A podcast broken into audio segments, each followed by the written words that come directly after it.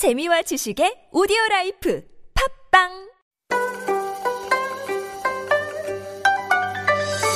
Do you have questions about life in Korea? Send us your opinions and feedback anytime during the show. Simply text us at pound 1013 for 51 per message or chat with our team while you stream us live on the TBS EFM app or YouTube. Life Abroad, helping you navigate your life in Korea. Reporter Chun Sung-cho has joined me in the studio for Issue Today Now. Good morning, Sung-cho. Good morning, Seung-yeon. Wow, we are not starting with COVID-19 related news. But, yeah, finally. Yes, but it is health related. We all know that Koreans do have a very long life expectancy, and the population aging is actually a major concern. But not only is it important that we're living longer, it's important that we do so in good health. And so our first story is about healthy life expectancy. Right. So we usually call this healthy life expectancy, or HLE for short, but the full name is health adjusted life expectancy. It's a measurement used by the WHO in assessing the health and well-being of a country. So that's HALE, H-A-L-E. Makes it easier to pronounce. Right. Yes. So you shouldn't be confused this with lifespan, which is the maximum amount of years a species can live. Currently over 120 years for humans. Okay. Yes. And there's also life expectancy, which is the average length of life for population. However, health life expectancy takes into account years lived in less than full health due to disease or injury. And people have started to pay more attention to this index since South Korea officially became an aged society in 2017, when the percentage of elderly population posted over 14%. Right. So it makes sense that the government now wants to extend the healthy life expectancy of the nation. So what is the current HLE or HALE for men and women? Well, HALE for South Koreans has been 70.4 years since 2018, which is 12 years shorter than the total life expectancy, which is 82.7 years. And yesterday, the government said it will try to bring the HALE up to 73.3 years by 2030, an increase of 2.9 years in the coming 9 years. So yesterday's announcement was part of the Ministry of Health and Welfare's 5th Comprehensive Plan, a 10-year strategy aimed at further improving and sustaining the health of the general public. And no surprise that in connection with this announcement, the health ministry proposed reducing the nation's smoking and drinking rates. Yes, it's no secret that maintaining a normal weight, not smoking, and drinking alcohol at moderate levels are factors that really add healthy years to life, right? Cigarettes include tar, preservatives, and chemicals that are carcinogens, meaning that they can cause cancer. Excessive drinking can lead to higher risks of stroke, heart failure, and early death. But according to 2018 data, South Korea had smoking rates of 36.7% of men and 7.5% of women, and 20.8% of men and 17.8% of women were found to be drinking excessively on a regular basis. So that's basically 1/5 of the entire population, or the adult population, that seems to be drinking excessively. I wonder what constitutes as drinking excessively, though. Do you know? Well, what's more efficient than... excuse me? What constitutes excessive drinking? I imagine the threshold is actually quite low, right? Maybe 3 to 5 drinks? I don't know the official standard or whatever, but I think it's more than like 10 drinks. You think it's that high? I don't know. I remember when I went for my checkup and I was like, is this excessive? Because it seemed like they have all these little boxes, and my sort of tick box was more towards the right, towards the accessory. Now you've got me worried. Well, okay. I mean, South Koreans are notorious for that is true. And the past year has been hard. Okay, so what is the government's plan then to discourage smoking and drinking? Well, of course, by making them more expensive, right? Yes, good plan. The government plans to raise the prices of cigarettes and liquors by charging consumers with public health contribution fees and enhancing related restrictions.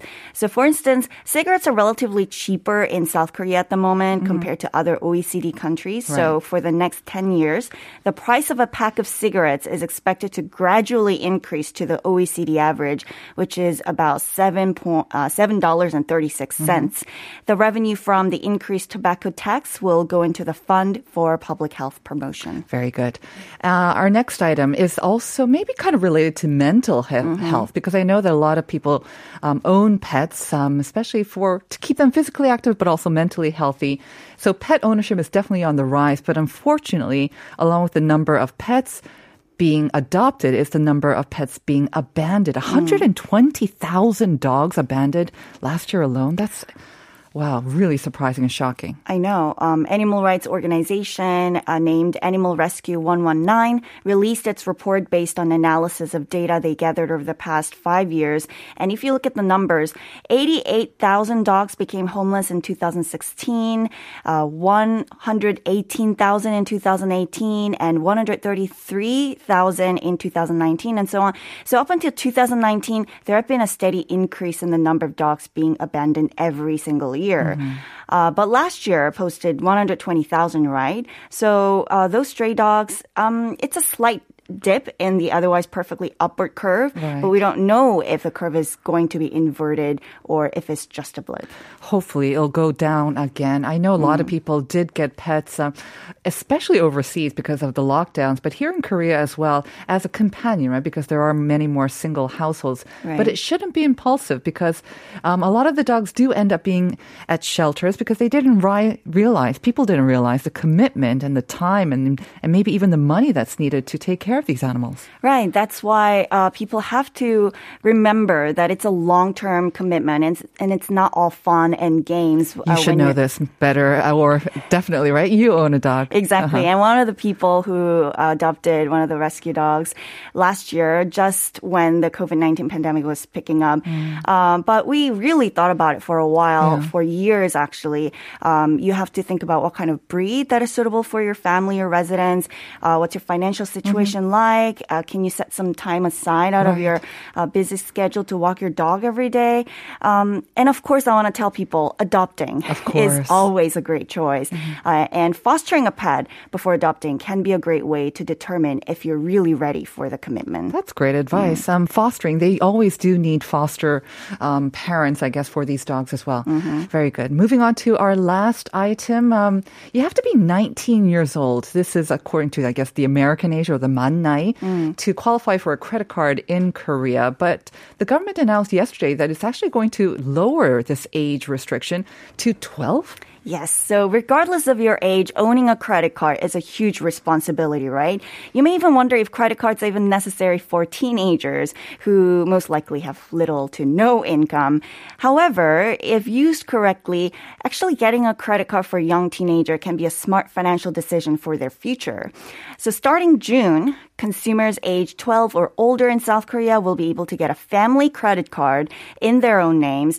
But of course, they'll need parents' permission to do so and be added to a parent's credit card account as an authorized user. And there will be card limit as well. Credit limit will be set at 500,000 Korean won or $450 a month. All right. Hopefully that'll teach them some responsibility, fiscal responsibility with their spending. Thank you very much, Sung-cho. I will see you again next week. See you next week.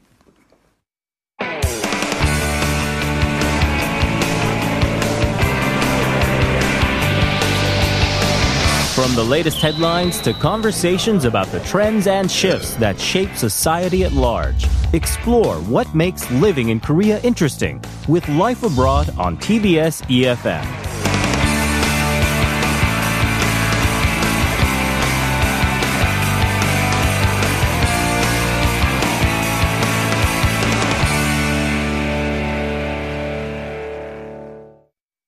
It is now time for Health Insider and our weekly checkup with Dr. David Kwok, clinical instructor specializing in family medicine at Sun Chonyang University Hospital. Good morning, doctor. Good morning.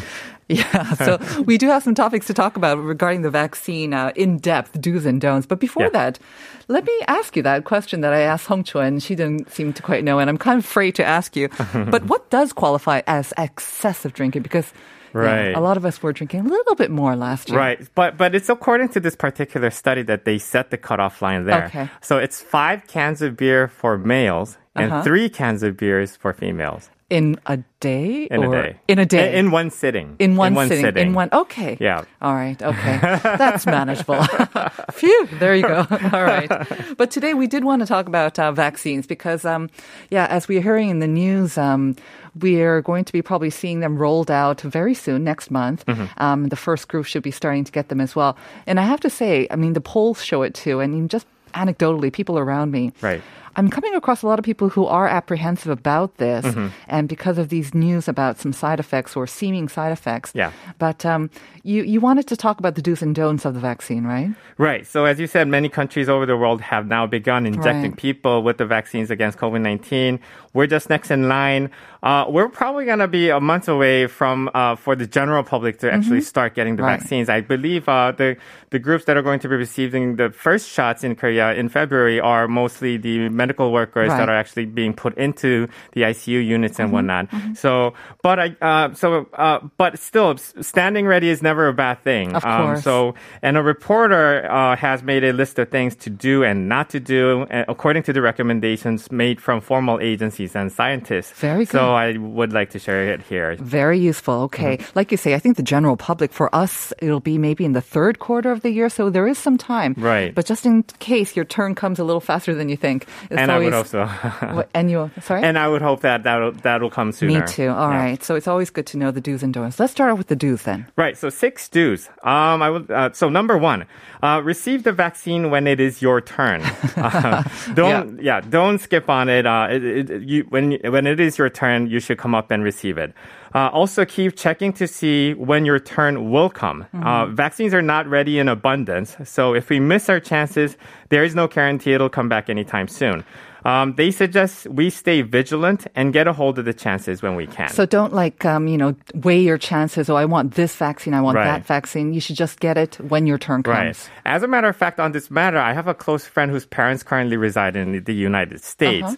Uh-huh. Their daughter, so his sister, was waiting online to click on to get the spot on the line for vaccines. Mm-hmm. A minute later, it was fully booked. Okay. So if you miss your chance now, it just may take much longer time for your turn to come back. Just a clarification, these do's and don'ts are from a Korean reporter? It's for the Korean situation, or is it kind of It was more of a global situation. Okay, very good. Number two, those who were infected with COVID-19 before should also receive the vaccine. So CDC states that reinfection is still a possibility and that everyone, including the people who had been infected, should receive the vaccine. Uh-huh. But they recommend those people consult doctors prior to the vaccination.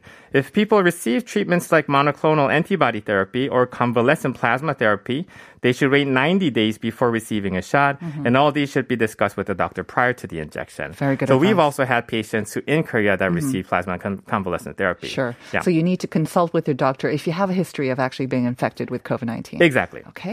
All right, number 3, receive the vaccines even if you're going through long-term side effects from the disease. People are found to be having symptoms for months after their recovery, like general tiredness, pain, and headache.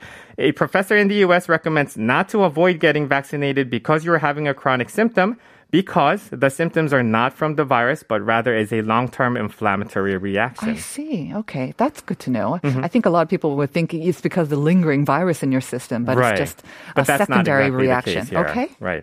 Number 4, let the medical personnel know your past history of allergies in advance. Even though rare, there have been cases of severe allergic reactions after vaccinations. It is a must that a person with a history of allergy let the nurses and doctors know on site before the injection. So this is about any allergies that you might have. You just want to make sure that the medical personnel know before you get your injection. Right. Especially if you have a severe allergy. Exactly. People with histories of allergy, they do not know how severe it might get in a certain situation. So we must let the doctors and the medical personnel know before getting injected with any sort of medications, really. Even if you think it's completely unrelated to a virus vaccine. Absolutely. Okay. Number 5, keep the date for your second shot.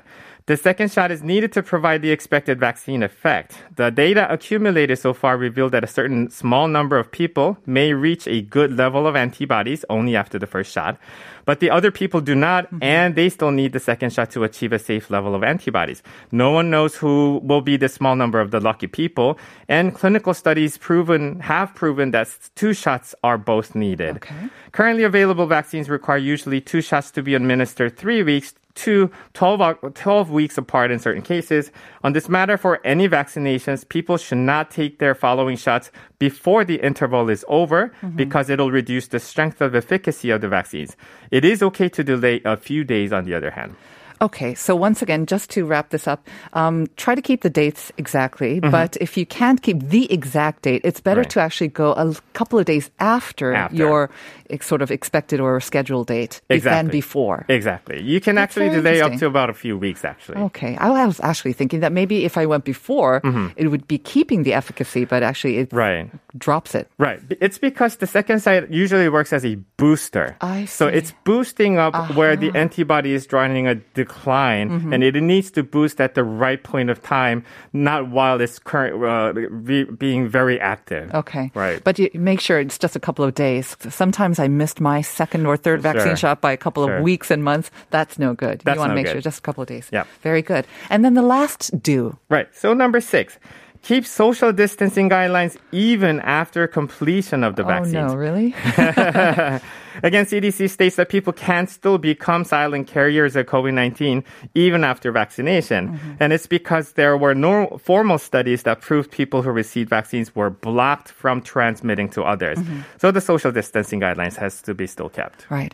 I have been very encouraged by the news coming out of Israel, which has done a phenomenal job of like rolling out these vaccines, especially even 2 shots already. Right. And they have seen the numbers shrink drastically and the rate of infection as well. So that's seems to be kind of like the model case for what we want to follow. Yes, that'll be the country's the model country case that we want to follow. But also from the United States, they started comparing the people in the nursing homes that received the vaccinations against people who didn't, and they were showing drops almost down to 0. That's super. Yeah. That's really good to hear. Yeah. Okay, so those were the 6 do's.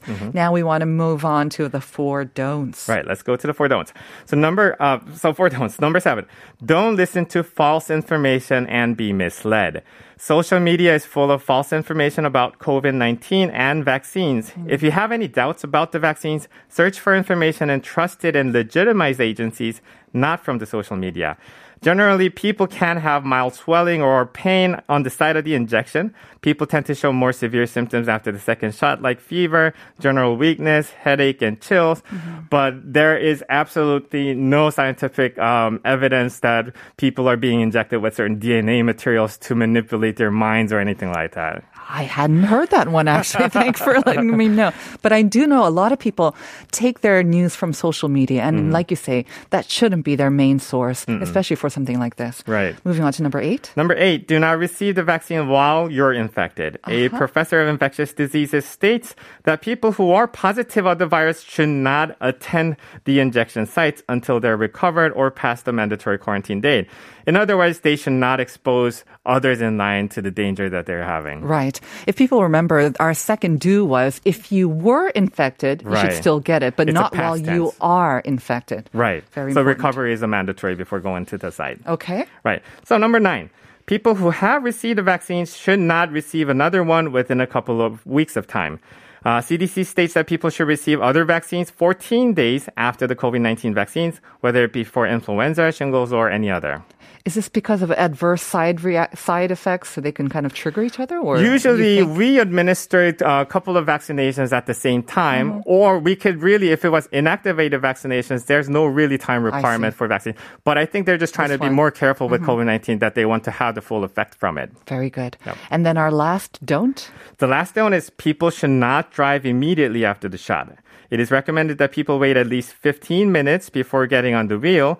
If you have shown a strong allergy reaction to a shot in the past, you should wait 30 minutes or longer.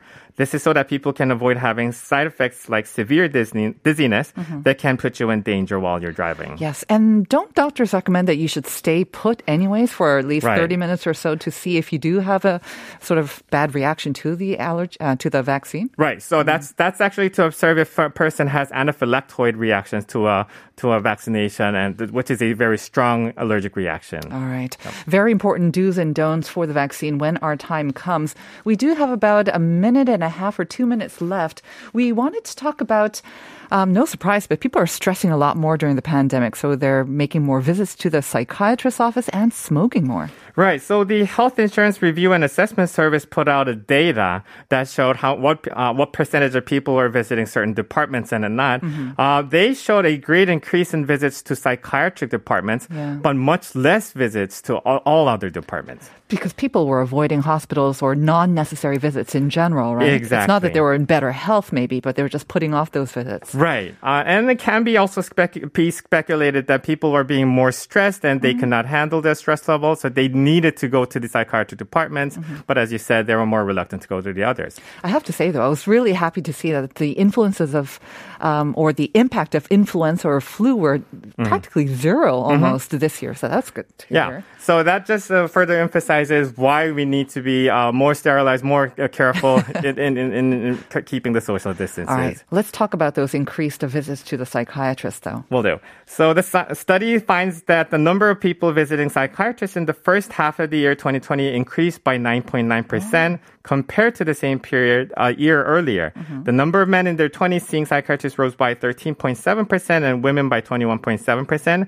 Among in their 30s, the number in men grew by 12.3% and women 13%. So it's either younger people having tougher times than the whole average, or it may be that they have easier access to the help. Or less of a stigma. Or less of the stigma. That's the point that I was trying to get to the next. One interesting trend is that the number of people seeking psychiatrist help rose quickly in February. That's when the cluster infection from the cult church happened. So it seems like the pandemic did have a strong effect. So what are they searching help for or looking for help on? The two main reasons were depression and sleep disorders, but really people complain of these two when they're more stressed. So in general, it's really stress-oriented that people are visiting. I would like to point out one thing, though. It's not just the last year that the visits increased, but there was a trend since 2015 to 2019, a strong trend that people are feeling much easier to go seek psychiatric help. And that is a good thing, right? Mm-hmm. They're not keeping it bottled up itself. They're seeking help, which is the advice. Absolutely. And of course, increased smoking as well. We kind of heard already about that, and the government plans to increase the prices of cigarettes. So hopefully that'll keep the numbers down. As always, Dr. Kwok, thank you very much for all your advice. We'll see you again next week. See you. We'll be back with part 2 right after this.